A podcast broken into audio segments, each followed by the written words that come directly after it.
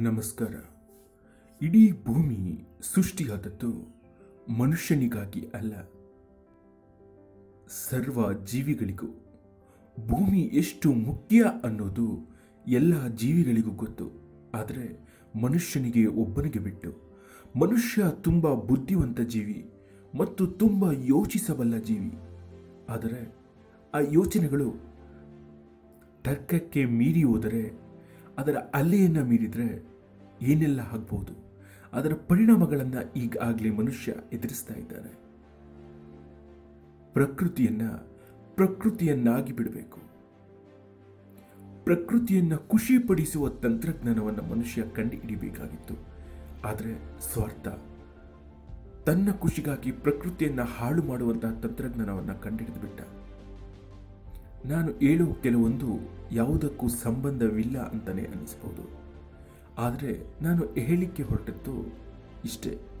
ಮನುಷ್ಯನಿಗೆ ಸಾವು ಬಂದೇ ಬರುತ್ತೆ. ಮನುಷ್ಯ ಸಾಯದೆ ಇರೋದಕ್ಕೆ ಆಗೋದೇ ಇಲ್ಲ. ಎಲ್ಲ ಜೀವಿಗಳ ರೀತಿ ಈತನು ಕೂಡ ಸಾಯಲೇಬೇಕು. ಅದಕ್ಕೆ ಇನ್ನೊಂದು ಮದ್ದಿಲ್ಲ. ಆ ಮದ್ದು ಇರೋದಕ್ಕೂ ಸಾಧ್ಯವಿಲ್ಲ. ಎಲ್ಲ ಜೀವಿಗಳು ಸಾವು ಬಂದಾಗ ಸಾಯಿತ್ವೆ ಆದರೆ ಮನುಷ್ಯ ಸಾವು ಇದ್ರೂ ಕೂಡ ನನಗೆ ಸಾವು ಬರಬಾರ್ದು ಅನ್ನೋ ಭ್ರಮೆಯಲ್ಲಿ ಬದುಕ್ತಾನೆ. ನನಗೆ ಸಾವೇ ಇಲ್ಲ ಅನ್ನೋ ಯೋಚನೆಗಳಲ್ಲಿ ಬದುಕ್ತಾನೆ. ನಾನು ಸಾವನ್ನ ಗೆಲ್ಲಬಲ್ಲೆ ಅನ್ನೋ ಭ್ರಮೆಯಲ್ಲಿ ಬದುಕ್ತಾನೆ.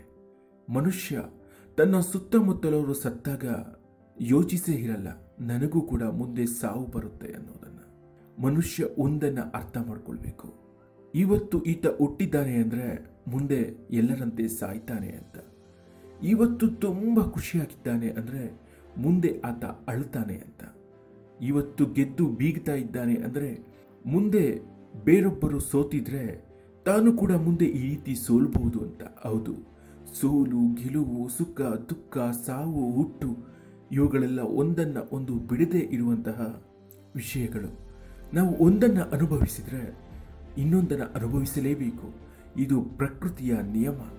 ನಾನು ಯಾವಾಗಲೂ ಖುಷಿಯಲ್ಲೇ ಇರಬೇಕು ಅಂತ ಹೋಗೋ ಮನುಷ್ಯ, ದುಃಖ ಅನ್ನೋದು ಜೀವನದ ಒಂದು ಭಾಗ, ಕಷ್ಟ ಅನ್ನೋದು ಜೀವನದ ಒಂದು ಭಾಗ ಅನ್ನೋದನ್ನು ಮರ್ತೇ ಬಿಡ್ತಾನೆ. ಅವು ಎರಡನ್ನು ಸಮಾನವಾಗಿ ಒಪ್ಪಿಕೊಂಡಾಗ ಮಾತ್ರ ಮನುಷ್ಯ ಆರಾಮವಾಗಿ ಇರ್ತಾನೆ.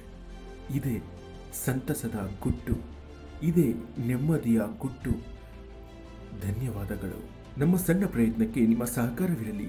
ನಿಮಗೆ ಇದರಿಂದ ಯಾವುದೇ ರೀತಿಯ ತೊಂದರೆಯಾಗಿದ್ದರೆ ದಯವಿಟ್ಟು ಕ್ಷಮೆ ಇರಲಿ.